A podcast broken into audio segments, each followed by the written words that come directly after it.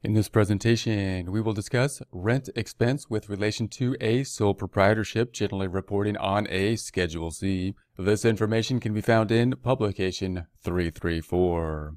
Rent is any amount you pay for use of property you do not own. So when we consider rent, of course, we're thinking about property that isn't ours, that we are using, and we're paying a rental fee for it. Typically, the rental fee, if it's for something for business use, would be a type of expense that we can have upon the time that we pay the rent and use uh, the equipment or whatever it is that we are renting if it's for a business use. Back to the text. In general, you can deduct rent as a business expense only if the rent is for property you use in your business. You have, if you have or will receive equity in or title to the property, you cannot deduct the rent. So typically, if we're thinking about rent for something that is for business use, it would be ordinary and necessary and therefore deductible. When we consider rent, however, note that there's been a lot of kind of manipulation between what is rent versus what is being purchased. And you can imagine this problem if you think about the idea of having to capitalize something. So we talked before about things that have to be capitalized and depreciated. So there's a couple different reasons why uh, someone we might set up something as basically a, a lease as opposed to purchasing it, even though in essence, in reality, substance over form, substantially, we basically purchased it.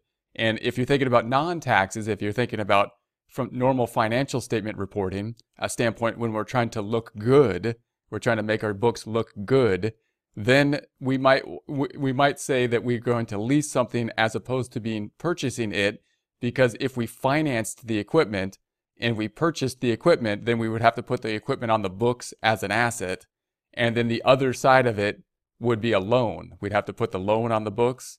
Whereas if we leased it, then we wouldn't have to show a liability related to the loan.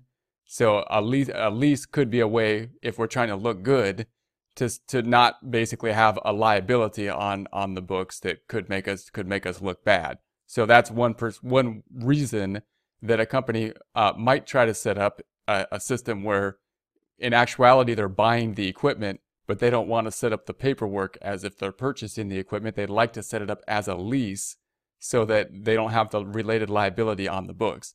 And that's usually called if it if it looks like a purchase, you know, if it walks like a duck and quacks quacks like a duck, it's a duck. If it's substance over form, if basically you're paying for the property and it's basically yours or you're going to use it for the entire life, then it, it's argued that that's still going to be a purchase, even though its substance, its form and setup is set up as a lease. So that's a kind of a big issue sometimes between. I, so just be careful when you when you purchase something, whether it's set up as called a capital lease or an operating lease. An operating lease would typically be something that would be expensed if it's a capital lease. In essence, looks more like a purchase than a lease.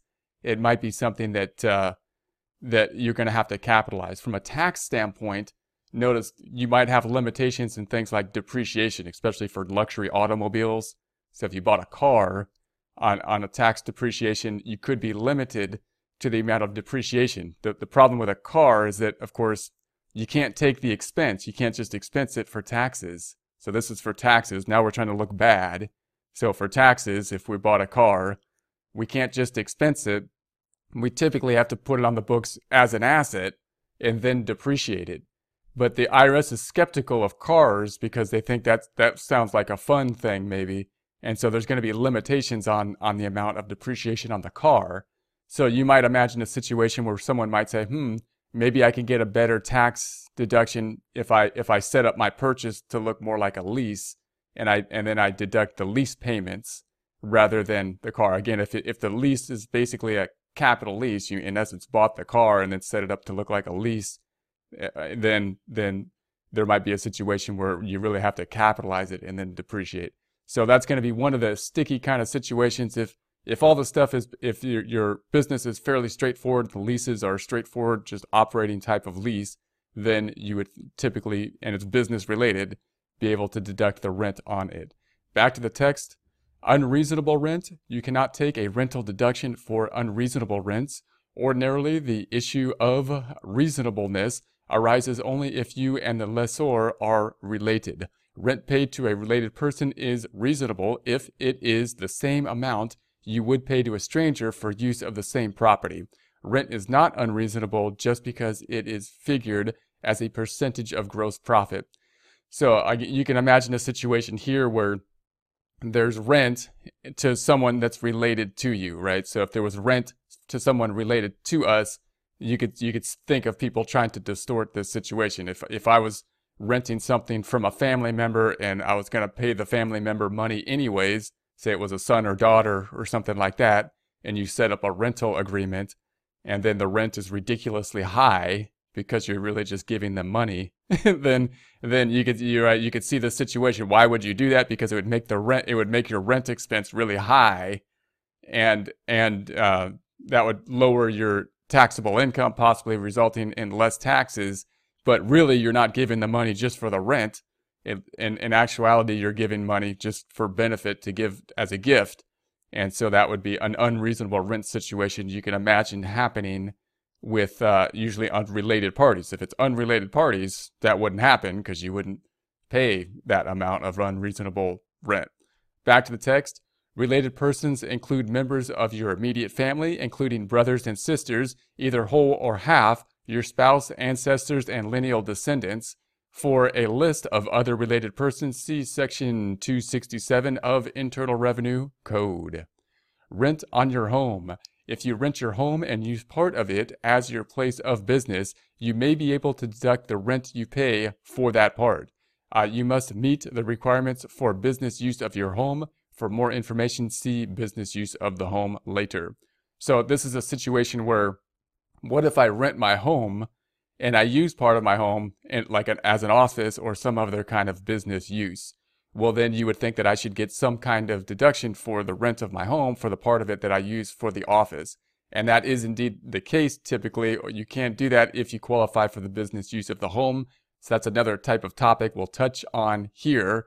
Uh, there's a lot of details to it, but we'll, we'll give a, a, an example of it and how that format works. The business use of your home will be on the Schedule C and it'll have a separate schedule usually unless we're using the simplified method. There's a couple different methods you can use, but it's going to be on line 30. And uh, typically it can't result, result in a loss. That's why it's kind of down here other than up here. So typically the business use of your home, in other words, can't take your net income below zero and therefore uh, they put it down here on line 30. If we use the actual method, then we'll use another form to calculate that. You might be saying, well, what if I own the home? Do I not get any benefit from owning the home? And you you don't get rent obviously because that's what we're talking about here because we're not renting the home. But you still might get a benefit from the business use of the home if you own the home as well. It's just that you would have different things that you would allocate to it possibly the depreciation of the home. You'd have to depreciate the home possibly and then expenses related to the home which could include things like uh, the mortgage interest and the property taxes which you may already be deducting on schedule a but could benefit from splitting those up. Also, other things that could be like repairs and things on the home that also affect the office might be items that you could deduct if you qualify for the business use of the home. But again, here we're concentrating on rent, so the rent items. Rent paid in advance. Generally, rent paid in your business is deductible in the year paid or accrued. If you pay rent in advance, you can deduct only the amount that applies to your use of the rental property during the tax year. You can deduct the rest of your payment only over the period in which it applies. So note we're talking about rent uh, advance payments here. So we prepaid, it's a form of prepayment. Then the IRS is concerned with that again. Normal, no, normally we would be on a cash basis or an accrual basis, whichever we choose to be on. If we're on a cash basis, however, for example, and then we prepay the rent, the IRS is skeptical of that because why why would they be skeptical of that? Because if we prepay the rent on a cash basis, then that would mean that the expenses go up, and that would uh, decrease the amount of net income, and that would mean that we would pay possibly less taxes. So if they were to allow that, then people might just say, "I'm going to prepay five years of rent now." And possibly get a discount for doing it, and then get to deduct all of it this year.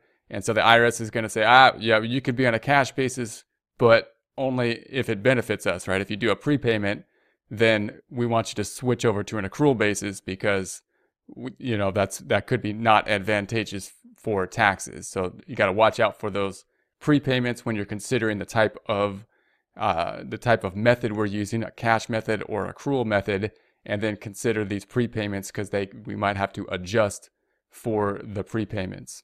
Back to the text. More information. For more information about rent, you can see Chapter 3 in Publication 535. So you can go to the IRS website and irs.gov, type in publication or pub 535.